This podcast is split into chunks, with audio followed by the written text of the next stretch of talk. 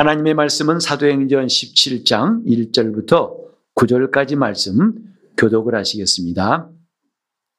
저희가 암비볼리와 아볼로니아로 다녀가 데살로니가에 이르니 거기 유대인의 회당이 있는지라 바울이 자기의 규례대로 저희에게로 들어가서 새 안식일에 성경을 가지고 강론하며 뜻을 풀어 그리스도가 해를 받고 죽은 자 가운데서 다시 살아야 할 것을 증명하고 이르되 내가 너희에게 전하는 이 예수가 곧 그리스도라 하니 그 중에 어떤 사람 곧 경건한 헬라인의 큰 무리와 적지 않은 귀부인도 권함을 받고 바울과 신라를 쫓으나 그러나 유대인들은 시기하여 저자의 어떤 괴악한 사람들을 데리고 때를 지어 성을 소동케 하여 야손의 집에 달려들어 저희를 백성에게 끌어내려고 찾았으나 발견치 못함에 야손과 및 형제를 끌고 읍장들 앞에 가서 소리질러 가로되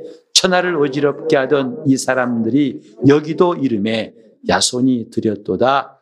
이 사람들이 다 가이사의 명을 거역하여 말하되 다른 임금 곧 예수라는 이가 있다 하더이다 하니 무리와 읍장들이 이 말을 듣고 소동하여 야손과 그 나머지 사람들에게 보를 맞고 놓으니라. 아멘.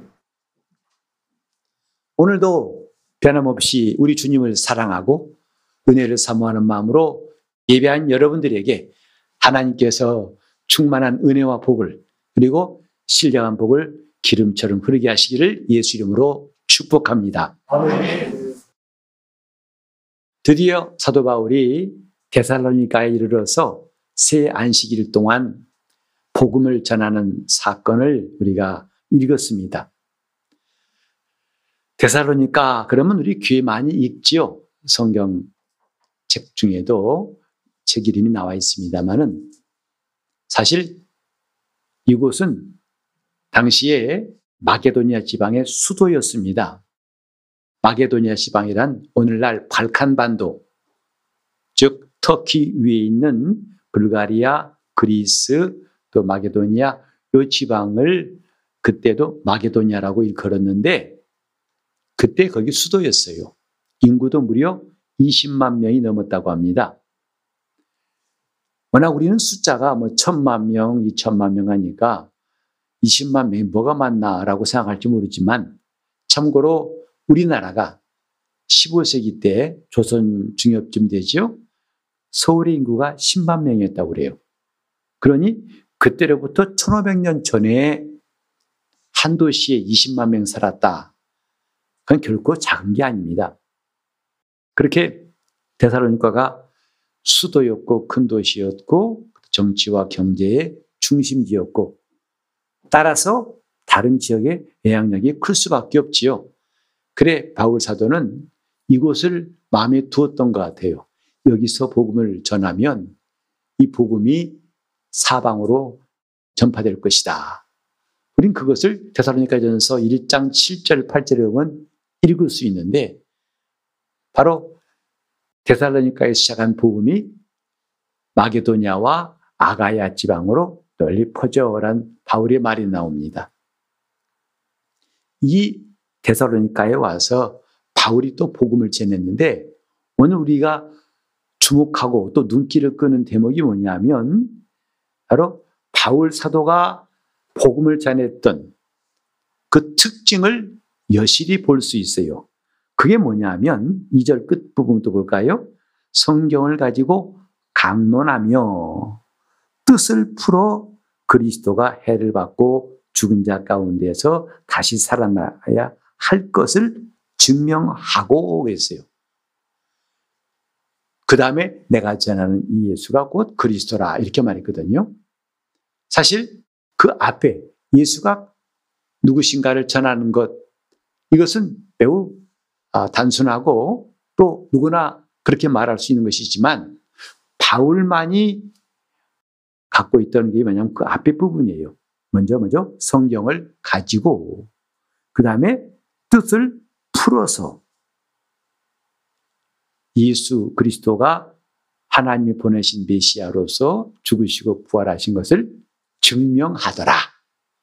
그 바탕 위에서 내가 내게 전한 예수가 곧 그리스도라고 말했습니다.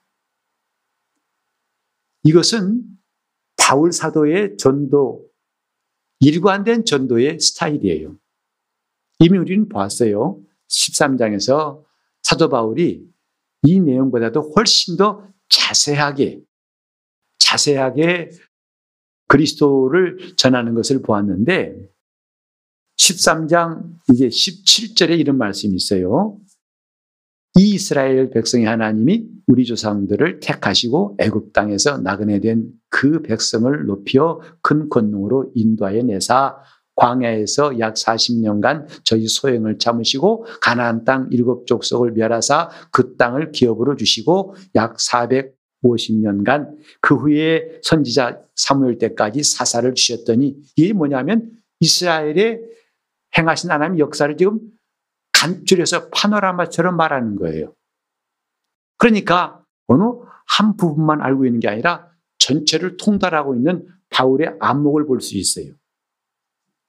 자기가 전하는 복음의 시작이 어디서부터 마치 강물의 근원처럼 이렇게 이렇게 진행돼 가지고 곧 애굽에서 하나님 일하신 것과 가나안 땅에서 그다음에 사무엘에게 사무엘에게 하나님이 일하신 것부터 시작해 가지고 사울 다음에 사울 아이 나왔지만 하나님 그를 폐하시고 다윗 왕을 세우시고 다윗 왕의 그 가게에서 그 자손 가운데에서 메시아가 오실 것을 약속했고 그 다음에 그가 오시기 전에 침례 요한이 먼저 와가지고 내 뒤에 오신 일을 믿으라 하고 소개했었고 나는 그분의 신발 끈을 풀기도 합당치 않다라고 자기를 겸손히 낮추어 그리스도를 오시겠다는 것과 그 다음에 그가 오셔서 이제 관원들 바리새인 서기관에 의해서 죽임을 당하시고 죽일 죄를 아무도 찾지 못했으나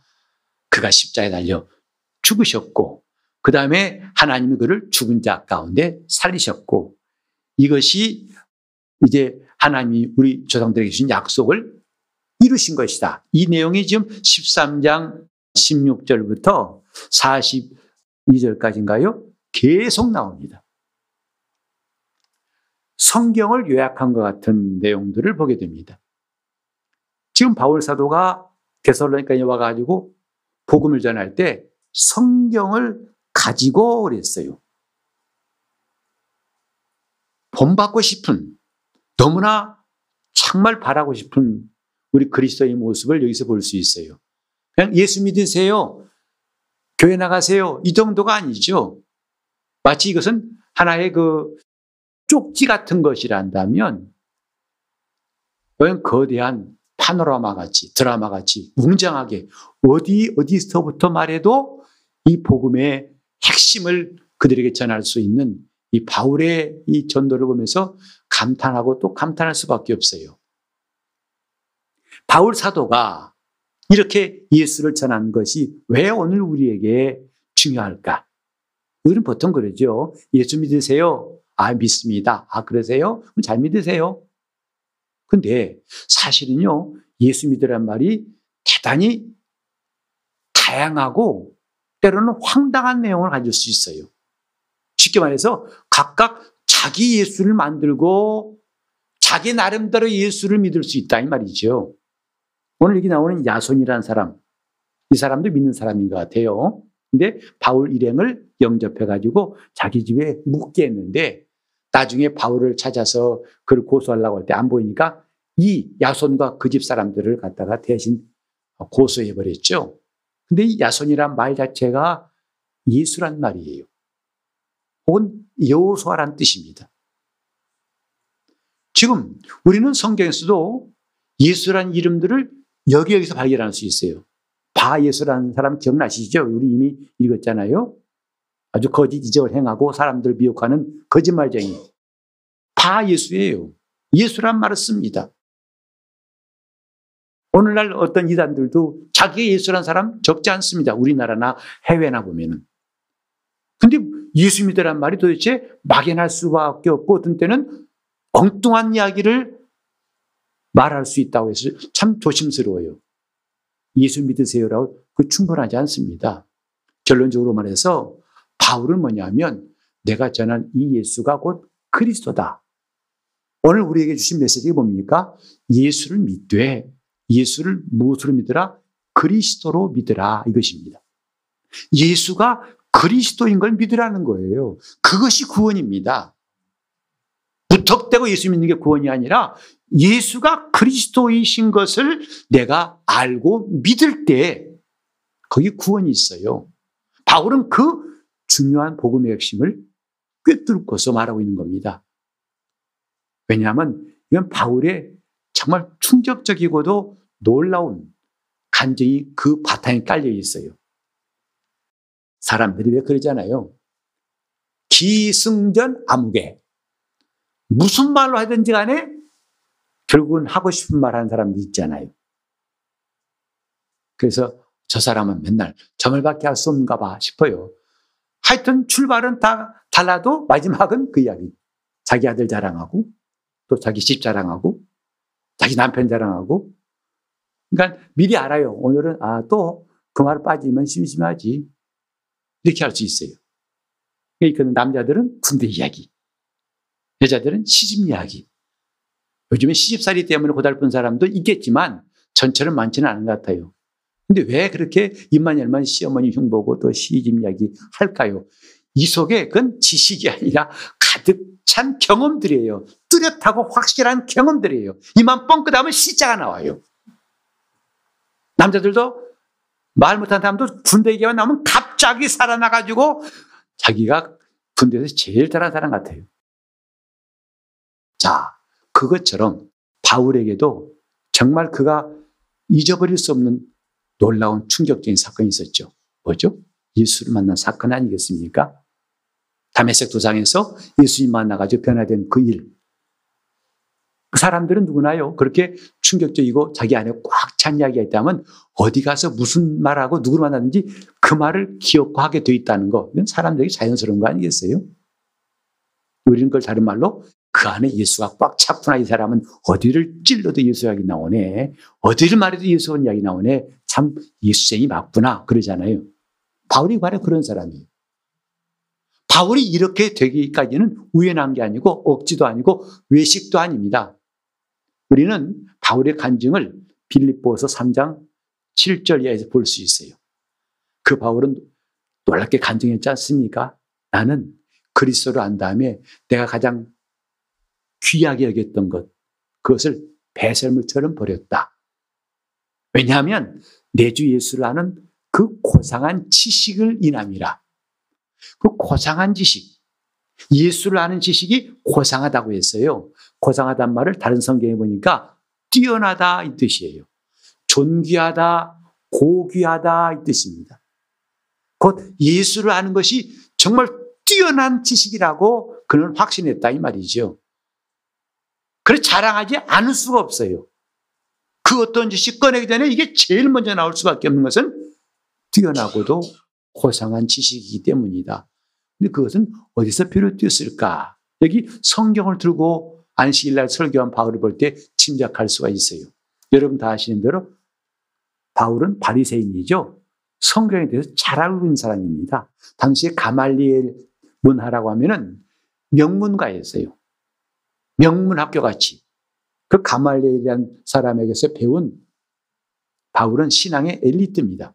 유대인 가운데 엘리트죠. 그래서 그가 성경을 알고 있는 거 남에게 뒤지 않습니다. 그런데 바울이 깨달은 게 뭐냐면 정말 이게 최고야. 이것 외에는 없어라고 확고하게 알았던 게 뭐냐면 바로 자기가 알았던 그 성경과 예수가 일치한다는 거예요. 원래 그는 누구였었죠? 예수를 핍박한 사람이었어요. 예수만 핍박한 게 아니라 그걸 믿는 사람들 잡아다가 거기에 가두고 그들을 고문하고 괴롭혔던 사람이에요. 그런데 그 예수가 성경과 딱 맞더라는 이야기죠. 거기서 바울은 충격과 감동의 연속을 받은 겁니다. 아, 하나만 맞은 게 아니에요. 두 개만 맞은 게 아니에요.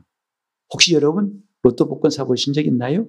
일곱 자리 숫자인가? 그게 다 맞으면 1등이잖아요. 발표한 숫자하고 맞춰볼 때 정말 그때 한꺼번에 확 열어가지고 한꺼번에 쭈르륵 맞춰본 사람은 없을 거예요, 아마. 긴장된 순간이라서 종이 가려놓고 한 첫째 보고서 하나가 맞아요. 와, 와, 그죠? 이렇게 버더니 두 개가 맞아요. 세 개가 맞을 때부터 이제 숨이 가빠지기 시작하죠. 네 개가 맞아요. 다, 다섯 개까지 맞아요. 이건 거의 흥분 상태를 감당할 수 없어요. 여섯 개 맞아요. 숨못쉴 지경입니다. 마침내 다 맞았어요. 그때는 알아서 하세요. 뭐 까무러치던가, 뭐 소리 지르던가. 바울이 경험한 게 바로 그거였어요. 맞네. 맞네. 맞네. 맞네. 완전히 정말 예수가 바로 그분이구라는 것을 확신하게 됐을 때 지금까지 바리새인으로 가졌던 지식 다 싹 쓸어가지고 버렸어요. 아, 이거 이제 필요 없다. 싹 쓸어가지고 쓰레기통에 버렸다고요. 성경은 더 아주 정난한 말로 쓰레기 아니라 영어 성경에 D-U-N-G, 똥이에요. 지금까지 내가 자랑했던 것을 똥처럼 여겼다는 거죠. 왜? 예수를 아는 이 고상한 지식이 얼마나 내게 귀하든지, 뛰어나든지. 우리는 지금 예수를 믿지만 그냥 예수, 음, 알아. 예수 알아. 믿지 뭐. 그분이 하나님의 아들이야. 나의 구세주야. 아멘. 물론 그래도 됩니다. 구원 받습니다. 하지만 하나님이 그렇게 믿어도 믿는다면 바로 우리를 데려가셔도 구원받을 수 있지만 왜 우리를 더 남겨놓으셨을까? 이 땅에. 그것은 그냥 이것저것 이제는 여유를 가지고 좀 즐기라고 주신 것이 아니라 점점 더 예수를 깊이 아는 사람이 되게 하시려고 남기셨다 생각합니다. 주 예수를 더 알고 더 알고 그래 베드로가 말했잖아요. 베드로후서 3장 18절에 말씀하기를 오직 우리 구주 예수 그리스도의 은혜와 저를 아는 지식 가운데에서 자라가라. 우리가 매주 한 절씩 좀 암송합시다 하는 캠페인을 벌이고 있는데 성경 말씀을 암송하는 것도 뭐죠? 그분을 알려고 하는 겁니다. 하나님이 적어도 지난주 주일 예배를 끝으로 내가 이 땅에 존재하지 않게 하신 게 아니고 한 주 남아 오늘 또 이번 주일날 예배를 드리게 하신 것. 그만큼 나를 남기신 것은 이제 내 생업에 충실하라. 물론 충실해야겠지요. 그러나 그뿐이겠습니까? 적어도 지난주보다는 내가 우리 주님을 더욱더 알 수 있는 기회를 주셨다 생각하고 우리가 마치 복권의 당첨번호를 하나하나 맞춰본 사람처럼 정말 이 성경과 내가 믿는 예수가 일치하는구나. 일치하는구나. 맞다. 맞다. 맞다. 수십 년 만에 만난 사람이 서로를 자기 가족인지 아닌지 물어볼 때 그러잖아요. 고향이 어딘지 기억나세요? 어디예요?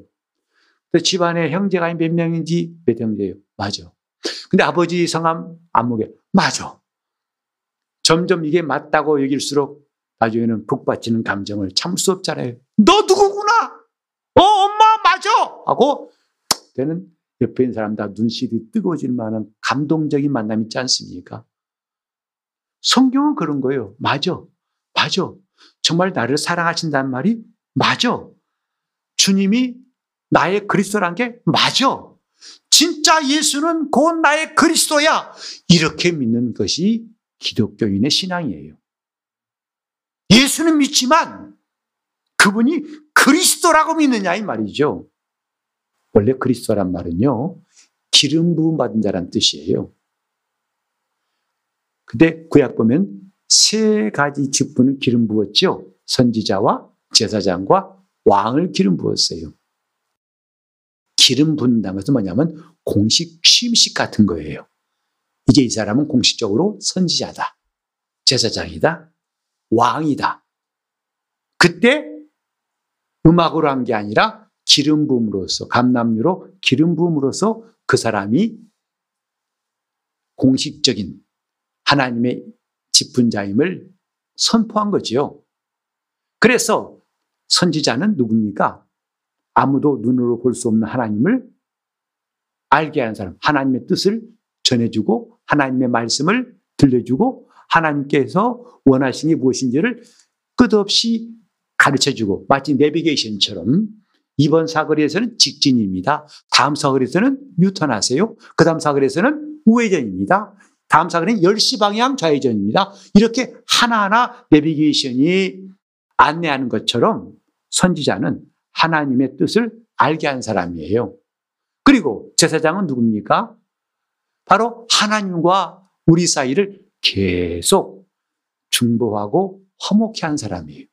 화평케 한 사람이에요. 그 관계가 끊어지고 망가지지 않도록 끝없이 그런 사람이죠. 왕은 누구죠? 자기 백성을 지키는 사람이에요. 어떤 외적도 다 물리치고 백성들이 편안하고 생명을 지켜준 자가 왕입니다. 든든한 왕인 있 백성들은 행복해요. 어떤 군대가 와도 자기를 해할 수 없기 때문에. 그래서 구약에는 이 세 가지의 중요한 지분이 있었는데, 그거, 그 사람 가운데는 때로 훌륭한 사람도 있었지만 만족스럽지 않았어요. 선지자도. 비록 신령한 선, 여러분 선지자 가운데 대표 누구죠? 엘리야 아닙니까? 엘리야가 얼마나 능력이 많은 선지자입니까? 그리고 그 다음에 그 엘리사도 이스라엘 왕이 정말 온 마음을 다해 의지했던 전적으로 의지했던 선지자였죠. 그러니까 죽을 병이 드니까 얼마나 당황하고 슬퍼하든지 당신 죽으면 어떻게 합니까? 이날 어떻게 합니까? 발을 동동 굴렀잖아요. 자, 그런 선지자들도 약점이 있어요. 가장 큰 약점이 뭐죠? 오랫동안 잊지를 못해요.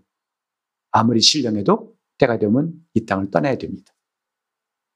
그리고 제사장 가운데서도 흠이 아론의 제사장 훌륭한 제사장이 나왔지만 그 가운데는 타락한 사람도 있고 백성의 눈살을 찌푸리한 사람도 있고 저 사람은 왜 저 가문에서 제사장이 나왔지만 차라리 없는 게나 이런 사람도 있었을 것이고 왕 가운데서도 다윗 왕처럼 훌륭한 왕이지만 그는 바세바와 가늠하기도 하고 사람을 죽이기도 하고 심지어 자기 목숨을 구하기 위해서 다른 나라 왕 앞에 가지고 침을 지지르면서 정신 나간 사람처럼 행동하기도 하고.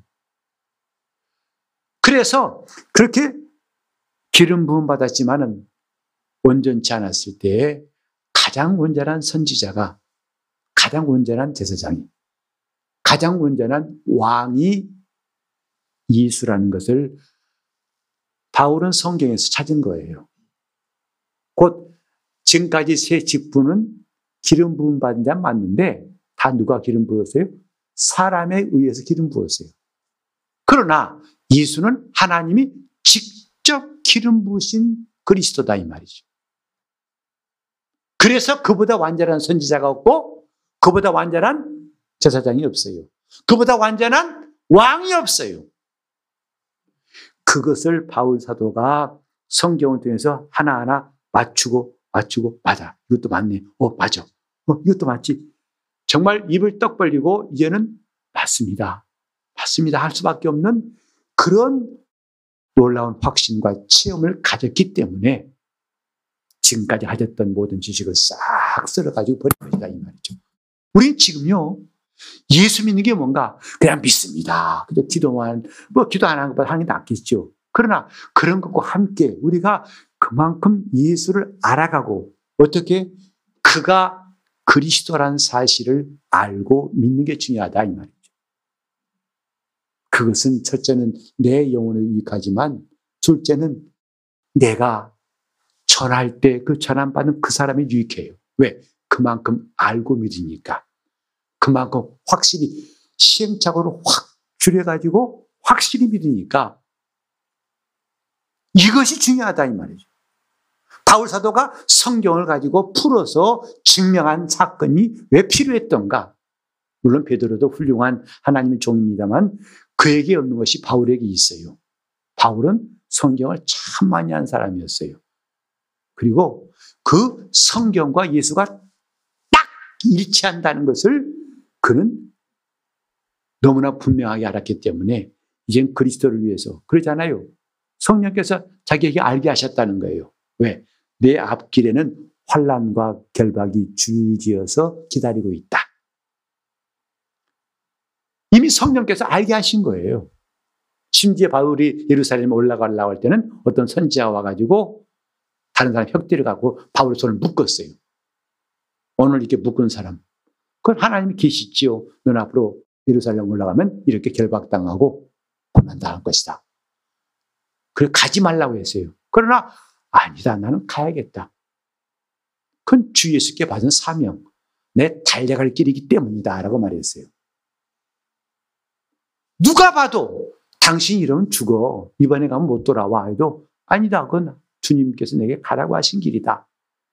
나는 그 일에 내 목숨을 조금도 아까운 것으로 여기지 않겠다. 이건 배짱이 아닙니다. 그의 성격이 아닙니다. 그가 예수를 알고 나서 얻은 그의 소망이고 그의 믿음이에요. 예수를 그리스도로 알고 믿자. 오늘 이 시대에 우리도 똑같이 필요하다 생각합니다. 아멘. 여러분, 오늘날 예수를 믿는 사람들 가운데에서 당신 예수 믿죠? 아멘. 왜 믿어요? 아, 그분 때문에 내가 부도를 면했다니까요. 내가 그러니 안 믿을 수 있겠어요? 잘했습니다. 그러나 그거 가지고는 예수를 제대로 한 게 아니에요. 예수를 그리스도로 믿는 사람이 그리스도인이에요. 예수는 그리스도시다. 이것을 내가 알았다면 더 많이 알아가지고 그분을 어떻게 하면 더 풍성하게 끝없이 내가 주님 부르실 때까지 그가 그리스도이신 것을 전하고 전하다가 이 땅을 떠날 것인가. 참 그런 사람이 되고 싶어요.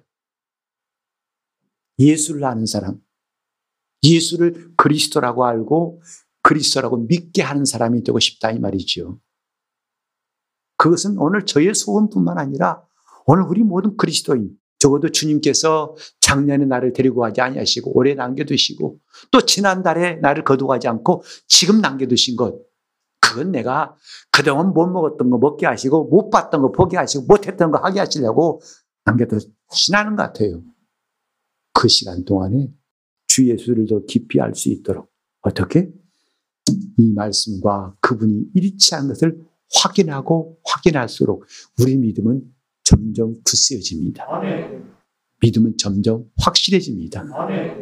그래서 이 성경대로 오신 예수가 나의 그리스도시구나. 성경대로 오신 예수. 그분이 하나님의 아들이시구나. 이런 고백이 우리 속에서 차고 넘칠 때 우리는 기승전 예수, 기승전 예수를 말할 수가 있을 겁니다. 목사에게 설교할 기회가 주어지는 축복이기도 하고 동시에 상당히 긴장되는 순간이기도 합니다. 저는 수십 년 동안 강단에 서 봤지만은 이 강단에 서 가지고 긴장 안 한 때가 과연 있었는가? 앞에 나와 우리 기도한 성도님들도 나올 때 많이 긴장하셨단 말 들었어요. 긴장되죠. 앉아가 기도할 때는 그런 긴장 안 하던데 나와가지고 사람들 앞에서 대표 기도한다는 것이 쉽지 않은 것 사실입니다. 목사가 설교할 때도 마찬가지예요. 근데 그 설교할 때 무슨 말 할 것인가가 참 고민이에요. 왜? 너무나 정말 복잡하고, 아, 또 이런 설교를 해야 된다고 누가 말하기도 하고, 그래도 교인들한테는 이런 말이 더 필요하지 않을까. 다 어? 좀 그들이 듣고 싶은 말이 이런 말이 아닐까. 이런 생각까지 복잡해서 혼란스럽고 사실 그 밑바닥이 뭐냐면 그만큼 예수를 아는 지식이 풍부치 않은 것이 근본 고민이에요. 정말 입만 벌리면 기회만 주어진다면 왜 예수가 그리스도이신 것을 끝없이 말할 수 있는 사람이 되고 싶다 이 말이지요.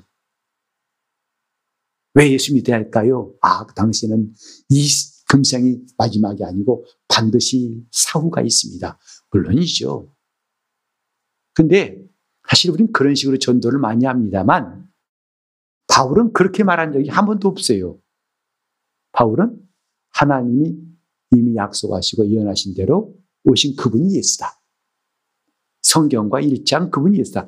이런 식으로 성경을 가지고 그걸 풀어서 증명했던 것이 바울의 전도 방식이었고 가르치는 방식이었고 그의 사역이었어요. 그러고 본다면 정말 우리가 전도하는 것도 상당히 좀 어설픈 것 같기도 하고 좀 물론 알아는 것보다는 낫죠. 그러나 좀 더 기대를 한다면 이렇게 예수가 그리스도이신 것을 믿고 예수와 그리스도이신 것을 알게 하려고 하는 전도라면 더 좋겠다 하는 생각이 드는 것입니다.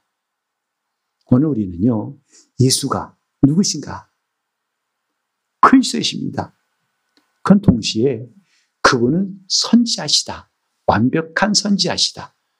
그래서 하나님을 그 어떤 선지자보다도 우리에게 잘 알게 해주시는 분이시기 때문에 그리스도고 그분은 지금까지 그 아론 제사장뿐만 아니라 사무엘도 훌륭한 제사장이었지만은 그들과는 비교할 수 없는 그들이 제사한 것은 다시 또 제사해야 할 반복이 필요한 것이지만 주님은 단번에 온전한 제사를 드려서 다시는 제사할 필요가 없는 완전한 화목제물로 우리를 하나님과 화목케 했다. 그런 이제는 그리스도 앞에서 우리가 그리스도 안에 있는 사람은 결코 정죄함이 없다는 것이 확신이 되고 나 같은 죄인이 용서함 받아서 주 앞에 옳다함 받았다는 것이 찬송으로 나올 수밖에 없는 그 일을 하신 분이 예수님이시다. 나의 그리스도시다. 또 그분은 왕이시다. 자기 이익을 위해서 백성을 희생하는 왕이 아니라 오히려 백성을 위해서 자기를 희생하시고 그들이 육신이 잘 되도록 육신을 보호하고 악한 자가 해할 수 없도록 보호할 정도가 아니라 금세와 내세에도 저 하늘에서도 영원한 백성이 되게 하시려고 우리를 구원하신 그리스도시다. 이런 예수를 어찌 안 믿을 수 있을까? 예수를 그리스도라 믿는 신앙, 이것이 기독교의 핵심입니다. 그 전에 우리는 과연 예수가 그리스도란 사실을 날이 갈수록 점점 더 지금까지는 이 맞춘 것이 서너 개밖에 없다면 금년이 가기 전에 10개, 20개로 늘어나고 또 내년도에는 100개, 200개로 늘어나고 나중에 우리가 이 땅을 떠날 때는 완벽하게 바울이 깨달은 것처럼 완벽하게 이 성경이 말하는 예수가 바로 그리스도시구나라는 확실한 결론을 가지고 신앙을 지킬 수 있기를 예수 이름으로 축원합니다. 이것이 신앙이에요. 예수는 그리스도시다. 내가 전한 예수가 곧 그리스도, 바로 예수가 그리스도다. 요셉의 아들 맞습니다. 예수는 나사렛 사람 맞습니다. 근데 성경은 그걸 증가한 게 아니라 예수는 그리스도시다. 나의 선지자시요. 나의 제사장이시요. 나의 영원한 왕이신 그리스도. 이제 그분을 더 깊이 알아가는 영적 생활이 여러분 앞에 펼쳐지기를 예수 이름으로 축원합니다. 날마다 하나님 말씀을 상고하는 것도 그 뜻을 깨닫기 위해 기도하는 것도 은혜를 사모하는 것도 하나님 앞에 회개하는 것도 다 이런 발걸음인 줄 알고 이제 합심에 기도하실 때 내가 더욱더 예수를 그리스도라고 깊이 아는 성도로 살아갈 수 있도록 나를 깨우치시고 나로 알게 하시고 나로 믿게 하시고 나로 행케 도와달라고 동성으로 기도하시겠습니다. 하나님 아버지 우리가 수십 년간 예수 믿었지만 과연 예수를 어떻게 소개할 수 있는 신자가 되었는지 예수를 누구라고 말할 수 있는지 그저 기승전 예수만 말할 수 있는 진짜 예수 그리스도인 되게 하여 주시고 예수를 그리스도라 믿는 믿음이 점점 우리 안에서 커지게 도와 주시옵시고 그래서 일평생 우리 주님 앞에서 예수를 그리스도라 증거하는 삶을 살게 도와 주시옵소서 예수 이름 받들어 기도를 리옵나이다.